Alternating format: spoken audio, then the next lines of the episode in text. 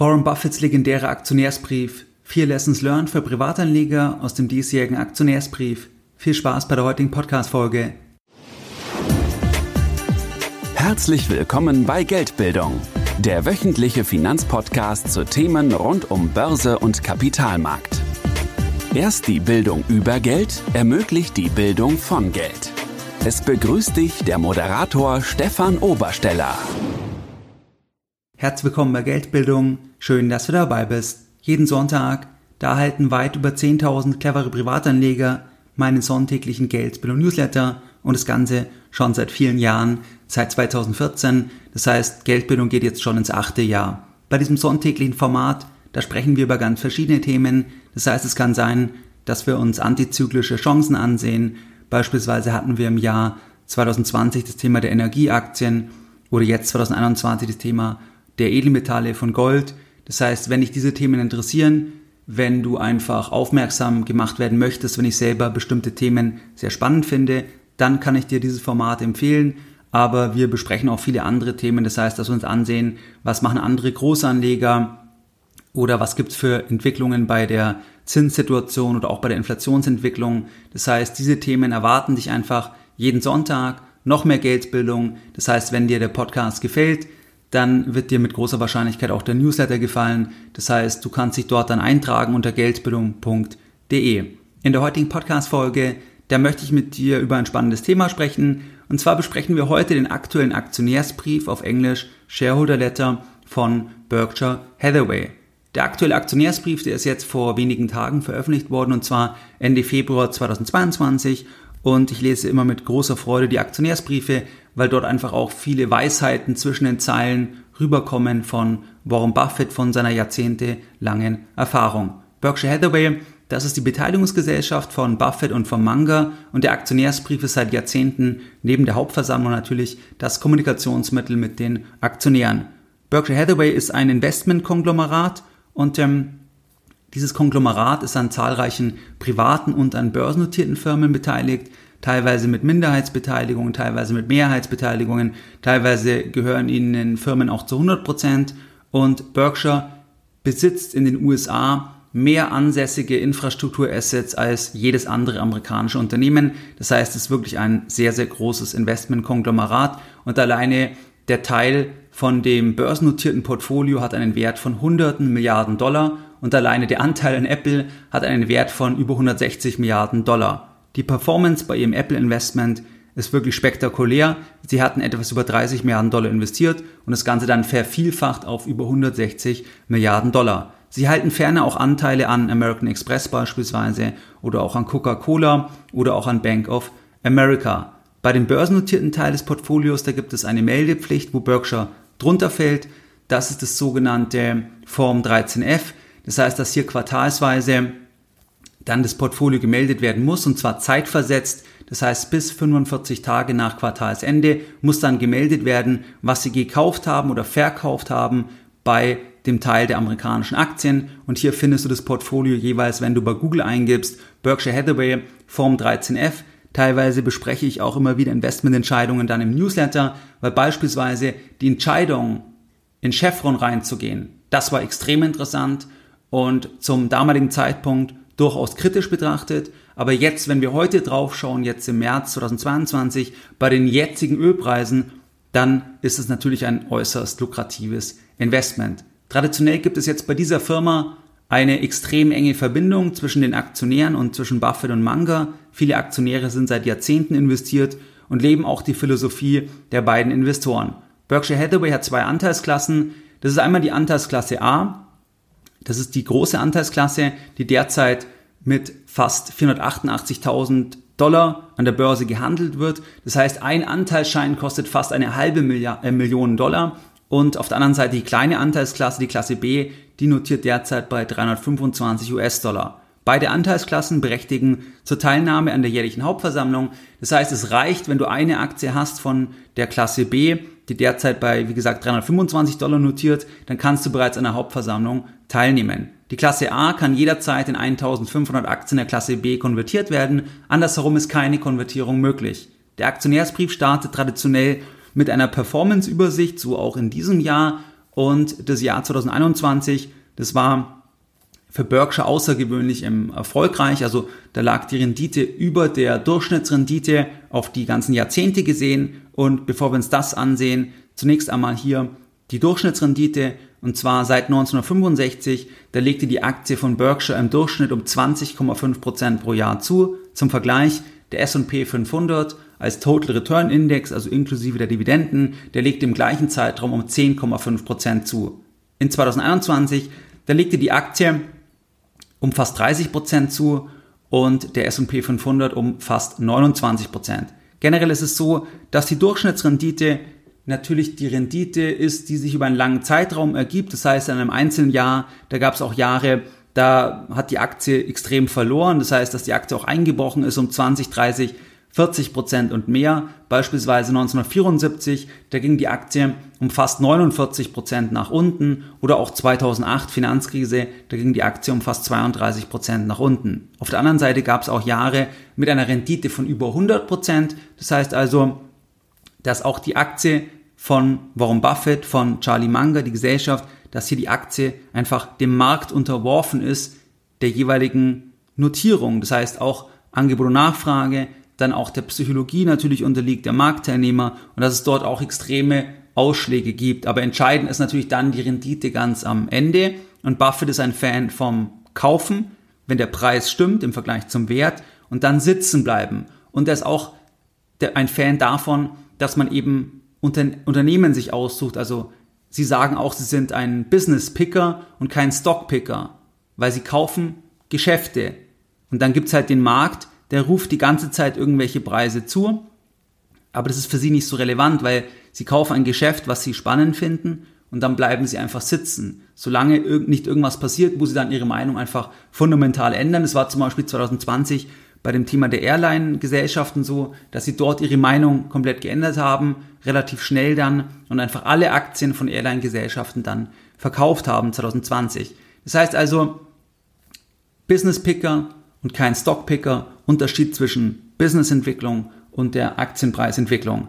Wenn wir uns jetzt mal die Lessons Learned anschauen, dann ist ein Punkt, den ich interessant finde in dem aktuellen Aktionärsbrief, das ist das Thema der Liquidität.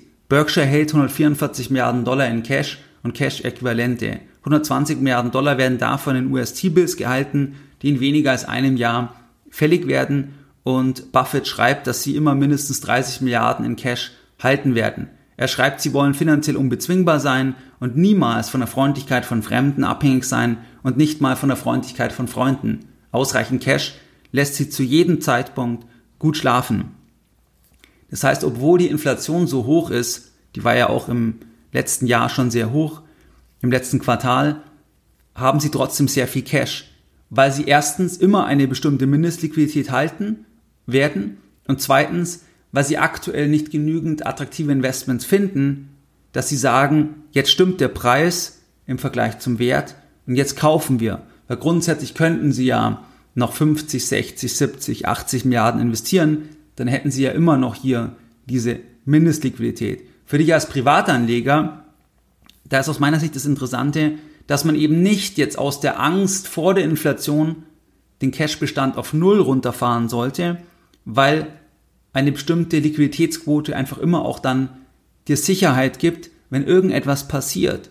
Wenn du zum Beispiel beruflich dich veränderst, geografisch dich veränderst oder wenn irgendetwas passiert, dann weißt du einfach, du hast jetzt hier noch einen Betrag X und davon kannst du zum Beispiel ein halbes Jahr alle Rechnungen bezahlen oder ein Jahr oder vielleicht sogar eineinhalb oder zwei Jahre und auch als Selbstständiger und Unternehmer, dass du zum Beispiel einfach einen bestimmten Puffer hast, dass du eine gewisse Run-Rate dir aufbaust, dass du weißt, auch wenn hier die Umsätze massiv einbrechen, dann kannst du erstmal alles weiter fortführen. Und dort ist Cash dann einfach die ultimative Versicherung, auch wenn oft dann das Thema Cash ist Trash dargestellt wird. Der Satz kommt ja auch von Ray Dalio. Aber das ist halt die Frage. In der absoluten Krise, da ist Cash King. Das heißt, März 2020, Cash ist King. Nach der Finanzkrise, Cash ist King. Nach dem Platzen der Dotcom-Blase, Cash ist King. Weil dann kannst du, wenn du Cash hast, auch Chancen wahrnehmen auf der einen Seite und auf der anderen Seite, wenn du selber irgendwie getroffen bist, dann hast du einfach eine persönliche Runrate. Und du musst dann nicht irgendwo dich andienen, darum betteln zu den Konditionen von Dritten, dass du doch Gelder noch bekommst, weil du einfach unabhängiger bist. Und ähm, das ist denen extrem wichtig. Und die haben einfach schon so viele Situationen erlebt, wo dann sich der Markt komplett ändert und dann einfach auch Firmen, die das nicht berücksichtigt haben, plötzlich auf die Hilfe angewiesen waren. Und sie sind dann ja oft in die andere Position gegangen, zum Beispiel nach der Finanzkrise, dass sie dann Deals gemacht haben mit extrem vorteilhaften Konditionen für sie selbst, weil natürlich, wenn sie selbst aus der Stärke operieren und die anderen in der Schwäche sind, dann können sie auch natürlich ihre Konditionen der Gesellschaft aufoktroyieren. Und was ich da interessant finde, dass Buffett ja ein extrem positives Image hat, aber wenn man sich da verschiedene Deals anschaut, dann, dann hat er das schon immer maximal auch ausgenutzt, wenn einfach Krisen da waren. Dass er dann hier Konditionen vereinbart hat, Kredite und ähnliches, die dann wirklich hier, ja, einfach ihm eine riesen Rendite beschert haben, ähm, aber medial, ähm, da gibt es nicht wirklich ähm, Themen, die es dann aufgreifen oder irgendwie negativ darstellen, weil er ja einfach auch extrem sympathisch rüberkommt, ähm, einfach als der nette Onkel von nebenan. Ähm, und ich bin ja auch ein großer Buffett-Fan, aber das ist interessant, einfach wie Medien unterschiedliche Themen unterschiedlich ähm, bewerten. Das heißt also, das kannst du mal hier mitnehmen. Cash sichert die eigene Unabhängigkeit von Fremden in jeder Situation. Und auch wenn die Inflation da ist, dann ist Cash einfach hier die ultimative Versicherung, wenn wir einen Crash sehen, weil nur dann kannst du dort zugreifen. Und wenn du jetzt sehr vermögend bist, dann sind es Staatsanleihen und ansonsten kannst du über Bankkonten das verteilen. Das heißt 100.000 Euro auf einer Bank, wenn du jetzt 200.000, 300.000 hast, einfach auf zwei, drei Banken verteilen. Und ansonsten, wie gesagt, Staatsanleihen, kurzlaufende Staatsanleihen, dann hast du kein Zinsänderungsrisiko und du hast auch kein Emittentenrisiko, weil das dann kurzfristig auf jeden Fall refinanziert werden kann. Und in den USA ist es ja eh so, das ist ja anders im Vergleich zur Eurozone, dass amerikanische Staatsanleihen in US-Dollar, die können nicht ausfallen nominal, weil am Ende die ja selber die Druckerpresse haben. Das heißt, die können sich aus der Schuld rausdrucken. Natürlich ist dann die Frage, was das Geld noch wert real, aber nominal können sie das immer bedienen. Deswegen gibt es da nicht wirklich ein Ausfallrisiko jetzt bei amerikanischen Staatsanleihen. Das also Punkt eins. Dann Punkt zwei.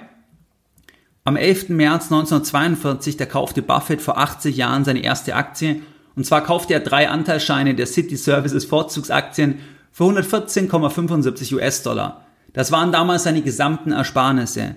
Seit 80 Jahren hat Buffett immer mindestens 80 Prozent seines Geldes in Aktien, sein bevorzugter Status, das ist 100 Prozent und das ist immer noch heute sein bevorzugter Status mit 91 Jahren.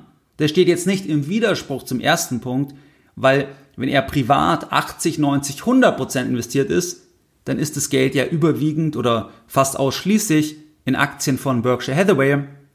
Und dann hat er ja über die Gesellschaft dann im Prinzip als Investitionsvehikel die Cash-Position. Und da haben sie eben dann immer hier diese Mindest-Cash-Position von mindestens 30 Milliarden Dollar. Und jetzt sogar haben sie ja ungefähr 20 Prozent im Cash-Quote. Aber was dort interessant ist, dass er immer in Aktien investiert geblieben ist. Das steht ja auch im Widerspruch jetzt zur Wahrnehmung oder zur Beurteilung von vielen Privatanlegern, dass zum Beispiel ja viele Ereignisse eintreten, sei es jetzt Corona-Crash oder jetzt zum Beispiel auch Ukraine-Krise, Ukraine-Krieg. Das heißt, Ereignisse, die einen verleiten, auch zu sagen, ich verkaufe alle Aktien. Also ich verkaufe alles und warte erstmal. Weil vielleicht kommt eine bessere Situation, wo ich dann die Anteilsscheine nochmal günstiger einsammeln kann. Buffett macht das nicht. Das heißt, er bleibt immer investiert und hat eine gewisse Cashquote über die Gesellschaft dann, über Berkshire. Aber es geht nicht darum, dass sie jetzt nur 10% in Aktien investiert sind oder 20%, sondern sie sind immer massiv in Aktien investiert. Und wenn du jetzt mal die 80 Jahre zurückgehst, dann waren da sehr, sehr viele Sachen. Es gab den Ölpreisschock, Internetbust, Finanzkrise, es gab diverse geopolitische Ereignisse. Das heißt, es gab ganz, ganz, ganz, ganz viele schwierige Phasen. Es gab hohe Inflationsphasen in den USA, da war die Inflation ja noch höher im Vergleich zur heutigen Situation. Mal schauen, ob wir da auch noch hinkommen. Aber egal was da war, er war immer mit mindestens 80 Prozent seines privaten Geldes in Aktien und sein bevorzugter Status ist sogar 100 Prozent und das auch heute noch. Das heißt, hier siehst du den Unterschied eben, dass er auch die Erfahrung hat, dass eben das Timing-Thema wiederholbar extrem schwierig ist. Das heißt, wiederholbar zu sagen, jetzt raus aus Aktien, dann später wieder rein günstiger, jetzt wieder ganz raus aus Aktien, dann später wieder rein. Das ist extrem schwierig. Das, das klappt nur, wenn man rückblickend das anschaut. Oder es kann auch in einem Einzelfall mal funktionieren. Das heißt, ähm, dass man sagt, man, man geht raus und es funktioniert dann. Aber wiederholbar über Jahrzehnte, ganz schwierig. Und dann hast du auch das Thema, dass natürlich wenige Handelstage für die Performance entscheidend sind. Gibt es ja auch viele Analysen. Das heißt, wenn dann diese Handelstage fehlen, ist die Rendite wieder viel geringer. Und ähm, äh, das ist natürlich dann auch die Gefahr, dass wenn du komplett rausgehst, dass dann diese Tage dir fehlen und dann die Rendite sehr gering ist, der Markt dir wegläuft. Das heißt also, da sieht man hier eine Vorgehensweise, die anders ist im Vergleich zu den meisten Marktteilnehmern. Natürlich ist es jetzt nicht unbedingt die Empfehlung für die meisten, weil die meisten diese Schwankungen natürlich nicht aushalten. Das heißt, wenn du 80 Prozent von deinem Geld, 90 oder 100 Prozent von deinem Geld investiert hast und dann fällt es in einem Jahr um 50 Prozent zusammen, und das ist ja auch bei Berkshire schon passiert, dann ähm, ist es natürlich für die meisten nicht geeignet, weil sie das psychologisch nicht verkraften können. Oder weil sich dann doch die Lebensbedingungen ändern und sie das Geld dann doch brauchen. Das heißt, das ist natürlich nur ein ganz, ganz, ganz bestimmter Schlag, der so vorgehen kann der auch so emotional dann aufgestellt ist und generell zum Beispiel auch vielleicht extrem unter seinen Möglichkeiten lebt. Also das heißt ja auch nicht, dass das jetzt sinnvoll ist für dich, aber nur in der Tendenz jetzt zum Beispiel, wenn wir den Bogen spannen zur aktuellen Situation, dass du nicht jetzt, vielleicht mache ich dazu auch noch eine Podcast-Folge, dass du nicht jetzt zum Beispiel sagst, du verkaufst jetzt wegen dem aktuellen Thema, verkaufst jetzt alle Aktien. Es geht dann eher darum, ist es eben eine Phase, für maximale Aggressivität oder eine Phase, wo man etwas zurückhaltender ist. Und das siehst du ja auch bei Berkshire zum Beispiel, dass die seit vielen Jahren schon eher auf der Seite sind, eher zurückhaltend. Aber es gab auch schon Phasen wie nach der Finanzkrise zum Beispiel, da gab es ja auch dann Presseartikel, wo er ganz klar gesagt hat, jetzt Vollgas, wo sie wirklich dann aggressiv geworden sind ähm, beim Kaufen. Das heißt, ähm, das, das ist ein bisschen, wie man das dann auch einordnen kann und wie man selber dann auch ähm, vielleicht überlegen kann, inwieweit ist jetzt ein Ereignis, was natürlich dramatisch ist, aber sollte ich deswegen wirklich meine Strategie komplett verändern, wenn ich zum Beispiel noch 10, 20, 30, 40 Jahre Zeit habe. Anders schaut's immer aus, wenn du sagst, du brauchst im Prinzip das Geld in einem Jahr, in zwei Jahren, weil niemand weiß, was dann ist. Es kann sein, die Kurse sind dann viel tiefer. Und das kannst du dir dann nicht leisten. Das heißt, wenn du das Geld bald brauchst, ist die Ausgangsbasis anders. Aber wenn du 10, 12, 15 Jahre noch Zeit hast, dann ist es eher die Frage, maximal rein, maximal aggressiv oder ein bisschen zurückhaltender, aber dass man schon in der Tendenz ähm, nennenswert immer investiert bleibt. Also ich persönlich bleibe immer nennenswert investiert. Dann gibt es halt ein bisschen Verschiebungen, aber ich würde nicht sagen, komplett raus, vor allem auch wenn man weltweit gestreut ist in verschiedenen ähm, Bereichen, dann ist es ja auch nicht so, dass dann alles nur fallen wird. Also das kann natürlich mal sein, dass es ein paar Jahre wirklich schwierig ist, aber das wird nicht weltweit alle merken, dass die jetzt 10, 15 Jahre nur fallen. Ähm, das wird eher eher nicht eintreten. Zumal, wenn man zum Beispiel auch noch andere Assetklassen dann natürlich hat, die können dann auch profitieren. Haben wir jetzt zum Beispiel auch gesehen, wenn du dir anschaust, was hat jetzt profitiert mit dem, mit dem Start in das neue Jahr, in den ersten 8, 19 Handelswochen, ähm, dann hatten wir zum Beispiel alle Energieassets extrem stark performt, vor allem US-Assets natürlich ähm, einfach aus der geopolitischen Situation heraus. Edelmetalle extrem stark ähm, profitiert. Das heißt, man profitiert dann ja auch in bestimmten Bereichen von dem Portfolio. Also das, der zweite Punkt, Buffett bleibt trotz aller Turbulenzen, die es in den letzten 80 Jahren gegeben hat, bleibt er immer signifikant in Aktien investiert. Dann der dritte Punkt, da geht es jetzt um Berkshire selber. Das heißt, es ist ja eine Art US-ETF mit Infrastrukturassets, könnte man sagen. Und dort beschreibt er in dem Aktionärsbrief, wie sie selber hier den Wert der Investments vergrößern können. Und zwar, dass es dort drei Wege gibt. Und zwar einmal, indem die Ertragskraft gesteigert wird, der durch Berkshire kontrollierten Firmen, durch internes Wachstum oder durch Akquisitionen. Zweite Möglichkeit, indem sie sich an börsennotierten Firmen beteiligen, indem sie Minderheitsbeteiligungen eingehen. Hier sehen Sie derzeit wenige spannende Möglichkeiten. Da schreibt er, das ist auch wegen der Zinssituation der Fall, da die gesunkenen Zinsen ja die Werte aller Vermögenspreise nach oben getrieben haben. Deswegen haben sie ja auch sehr viel Cash, um auf Chancen zu warten. Das heißt, die Cash-Position ergibt sich, weil sie nicht genügend Chancen sehen. Würden sie genügend Chancen sehen, könnten sie es investieren. Man muss natürlich dazu sagen, dass sie auch weniger Möglichkeiten haben, weil sie so groß sind. Das heißt, die Größe ist auch ein Nachteil. Gibt es ja auch eine Aussage, what is easy with millions, struggles with billions.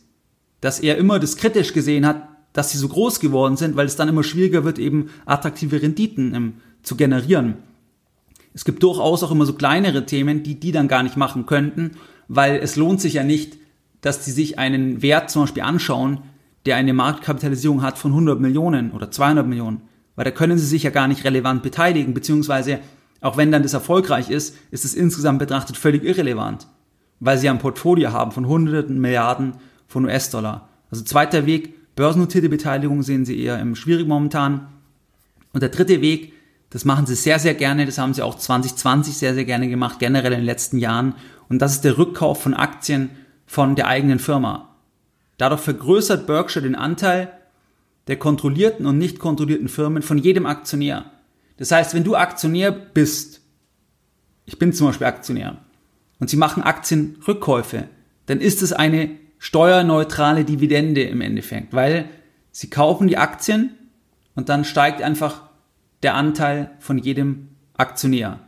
Wenn das Verhältnis Preis zu Wert stimmt, dann schreibt Buffett, ist das die sicherste Variante, um den Wert für die Aktionäre zu steigern, weil du ja dann einen Dollar hernimmst und du kaufst etwas, ähm, was zum Beispiel eigentlich 1,50 Dollar wert ist.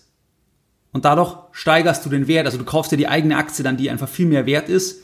Ähm, und der Markt ist halt falsch bepreist. In den letzten zwei Jahren hat Berkshire 9% der Anzahl der ausstehenden Aktien per Ende 2019 der eigenen Firma zurückgekauft für insgesamt über 50 Milliarden US-Dollar. Das führt jetzt eben dazu, dass jeder Aktionär mehr an den Firmen von Berkshire hält, ohne dafür aber selber mehr Geld investiert zu haben. Also mehr an Firmen wie Geico, die sie voll kontrollieren, oder an Minderheitsbeteiligungen wie bei Coca-Cola. Berkshire will aber auf keinen Fall für die eigenen Aktien überzahlen. Das heißt, nur wenn der Wert wesentlich größer ist im Vergleich zum aktuellen Aktienpreis, dann kaufen sie zu. Das ist ganz wichtig, weil es gibt viele börsennotierte Firmen, die betreiben immer Kurspflege um jeden Preis. Die kaufen einfach immer ihre Aktien zu. Die sind gar nicht preissensitiv, respektive wertsensitiv, sondern sie kaufen einfach zu, weil sie zum Beispiel angestellt sind und selber irgendwie dann noch Optionen haben, die dann von bestimmten Themen abhängen und eher kurzfristig denken und dann einfach kaufen. Und dann vernichtet man Werte. Also wer Aktienrückkäufe zum falschen Zeitpunkt macht, der vernichtet Werte für die Aktionäre. Und die sind aber extrem, extrem sensitiv und machen das dort extrem smart. Das heißt also, sie schreiben, dass sie auch weiterhin einen Appetit haben für den Zukauf eigener Aktien, weil sie das einfach am spannendsten finden im Vergleich zu anderen börsennotierten Aktien, aber sie sind eben sehr preissensibel. Das heißt, sie beobachten es genau, ob das Ganze stimmt. Was heißt es jetzt für dich als Anleger, wenn du zum Beispiel überlegst, könnte die Aktie spannend sein, so als eine Art ETF? Dann kannst du auch dort schauen, wie sehen sie selber eigentlich die Aktie? Sehen sie selber die Aktie für spannend an? Ich hatte beispielsweise am Sonntag, den 16.08.2020, da habe ich im Newsletter von Geldbildung getitelt, Star Investor liebt diese Aktie und hortet Cash. Da hatte ich darauf hingewiesen, dass Buffett im zweiten Quartal 2020, dass er dort Aktienrückkäufe im Rekordumfang gemacht hat, damals von über 5 Milliarden Dollar. Und was hat das damals bedeutet? Damals wusste man, dass er extrem bullish ist für seine eigene Aktie, weil sie würden nur so viel zurückkaufen, wenn sie viel mehr Wert sehen. Und 2020 war generell eine Phase, wo die Aktie sehr negativ gesehen wurde von dem Markt, weil einfach nach dem Corona-Crash da hatten wir dann einen Boom gesehen bei den ganzen Stay-at-Home-Werten, bei Software-Themen wie Zoom zum Beispiel ähm, oder auch irgendwelche Delivery-Themen. Und das sind die Titel, wo sie jetzt nicht so dabei sind. Und dann war auch ein bisschen so das Narrativ, die Erzählung, das Sentiment, dass sie möglicherweise ihr Geschick verloren haben. Aber das ist halt eine kurzfristige Betrachtung, weil in der Phase war es einfach nicht so gut, da haben die Aktien nicht so performt, die sie halt hatten. Aber 2021 sah es schon wieder anders aus und 2022 jetzt mit den ersten Wochen sieht es auch wieder anders aus. Und ähm, deswegen war das zum Beispiel dann sehr interessant, einfach als so eine Art Kaufsignal. Und ich hatte dann auch zum Beispiel am 2.7., da hatte ich dann bei meinem Inner Circle, bei meinem IC auch analysiert, ob die Aktie von Berkshire, ob das möglicherweise die sicherste Aktie der Welt sein könnte, weil damals war die Bewertung so gesunken, dass alleine der Cashbestand circa 32 Prozent der damaligen Marktkapitalisierung ausgemacht hat. Also absoluter Wahnsinn. Damals stand die Aktie der Anteilsklasse B, also die kleine Anteilsklasse, die stand bei circa 190 Dollar und heute ja bei circa 325 Dollar. Das heißt jetzt für dich, wenn dich die Aktie interessiert, wenn du siehst, die machen Rekordrückkäufe, dann ist es ein klares Signal, dass sie sagen, die Aktie ist massiv unterbewertet. Und das Spannende ist natürlich, weil sie so viel Cash haben und sie sagen ja schon, dass sie ihre, dass sie ihre eigene Aktie, dass sie auch spannend finden, grundsätzlich. Natürlich, jetzt ist die Aktie stark gelaufen, sind sie dann hier sensibel, einfach im Preis wert. Aber wenn die Aktie stark einbricht und dann gibt es die Chance, dass natürlich dort das Ganze, dass sie dann spezifisch das nutzen, wenn das Business weiterläuft, weil eben Business ungleich Aktienpreis. Das heißt, Aktienpreis bricht ein, Business passt weiter von den ganzen Gesellschaften, dann würden sie natürlich dann auch massive Aktienrückkäufe machen und dort auch einfach die Volatilität ein bisschen, also ein klein bisschen zumindest im, im reduzieren. Also das ist der dritte Punkt, konkret zu der Aktie, Thema Rückkäufe. Dann der vierte Punkt, da geht es jetzt um das Humankapital. Das heißt, Buffett hat ja jahrzehntelang auch mit Studenten gearbeitet und ihnen Lektionen über Investitionen beigebracht. Und ähm, er schreibt, dass die Lehrtätigkeit, dass die ihm selbst geholfen hat, seine Gedanken zu entwickeln, um klarer zu werden. Und ich weiß nicht, vielleicht kennst du das auch, wenn du selber anderen etwas erklärst, dass du dann wirklich auch klarer wirst und die Sachen besser verbinden kannst. Also ich merke es zum Beispiel durch das Schreiben von dem Newsletter seit ja jetzt dann bald acht Jahren schon ist es so, dass mir das selber auch extrem viel bringt, weil ich dann Sachen einfach aufs Papier bringe oder auch jetzt hier in dem Podcast oder auch bei Veranstaltungen. Das heißt also, dass er da auch profitiert, klarer zu werden. Das heißt auch für dich zum Beispiel, gegebenenfalls, wenn man irgendwie einen Austausch hat mit anderen, dass man dort auch ja, sich austauschen kann, besprechen kann und dann darüber einfach im Austausch in der Kommunikation auch klarer wird über Sachverhalte und dann auch zum Beispiel eine Conviction in bestimmten Marktphasen entwickeln kann. Aber der eigentliche Punkt ist hier, dass im, sein Karriereratschlag an seine Studenten, der war immer, dass sie eine Beschäftigung suchen in einem Bereich, erstens, und mit den Menschen, zweitens, was sie wählen würden, also den Bereich und die Menschen, was sie sich aussuchen würden, wenn sie keinen Bedarf an Geld hätten. Also einfach mal sagen, Geld ist gar nicht wichtig, aber wo würde ich dann arbeiten wollen und mit welchen Menschen würde ich dann gerne arbeiten wollen? Er schreibt auch, das ist natürlich nicht einfach, weil es gibt ökonomische Realitäten, aber empfiehlt, dass man nie aufgeben soll, danach zu suchen, weil man dann nie wieder arbeiten muss. Und er schreibt auch, dass sie das einfach gefunden haben. Und du siehst ja, sie haben nichts anderes, was sie lieber machen, Sonst würden sie ja nicht jetzt noch arbeiten, weil sie das ja sicherlich nicht aus finanziellen Gründen tun. Und Buffett ist jetzt 91 und Manga ist 98. Das heißt, das ist auch eine interessante Überlegung, einfach zu sagen, was sind eigentlich die Themen, die ich dann wirklich gerne machen würde und dann, dass dann dem folgend sich auch wirtschaftliche Möglichkeiten ergeben. Weil natürlich ist es so, nur wenn du extrem gut bist in etwas, nur dann, in der Tendenz, kann natürlich auch der ökonomische Erfolg sehr groß sein, weil du dann ja auch besser wirst im Vergleich zum Durchschnitt in einem bestimmten Bereich, weil dich zum Beispiel Fragestellungen wirklich intrinsisch umtreiben, dass du sagst, mich, mich begeistert es. Ich bin da am Samstag, am Sonntag dran. Und dann wirst du ja so viel besser gegenüber anderen, die das nur machen, weil sie eben Geld bekommen, dass du im Ergebnis dann irgendwann auch viel mehr verdienen kannst. Und eventuell wollte ich mal eine Podcast-Folge zum Thema, wie denken reiche Menschen machen. Und da ist ein Punkt auch, dass das oft zu beobachten ist. Das heißt, dass das schon auch nach den Interessen gestrickt ist. Aber dass sie jetzt nicht sofort dann das große Geld verdienen, sondern dass sie eben die Interessen haben, die Leidenschaft, dort so gut werden, dass sie dann das als Modell auch entwickeln können. Und bei Buffett und bei Manga sieht man das natürlich ganz extrem, dass sie jetzt immer noch mit über 90 arbeiten und man sieht auch zum Beispiel die Begeisterung und wenn man auch sieht, die Hauptversammlungen, wo ich dir auch empfehlen kann, das kannst du über einen Livestream auch immer verfolgen oder auch dann im Nachhinein, ähm, das ist wirklich faszinierend, wenn du die mal anschaust, wie fit die noch sind, im Sinne, dass sie da auf Fragen, ähm, offene Fragen eingehen können. Das ist schon Wahnsinn.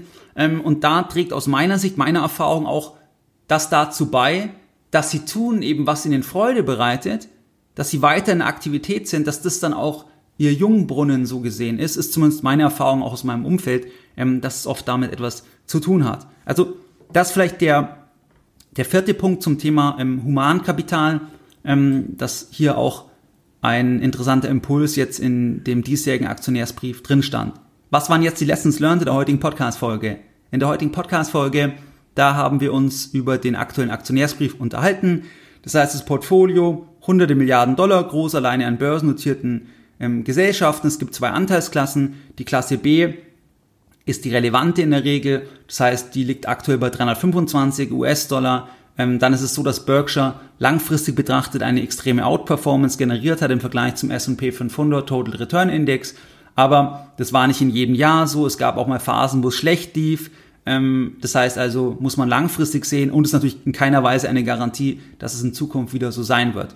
Die Punkte, die Lektionen, das ist einmal das Thema Cash sichert die eigene Unabhängigkeit von Fremden in jeder Situation und sogar auch von, ähm, von Freunden. Der zweite Punkt, Buffett bleibt trotz aller Turbulenzen an der Börse immer signifikant in Aktien investiert, und zwar seit 80 Jahren und auch langfristig weiterhin.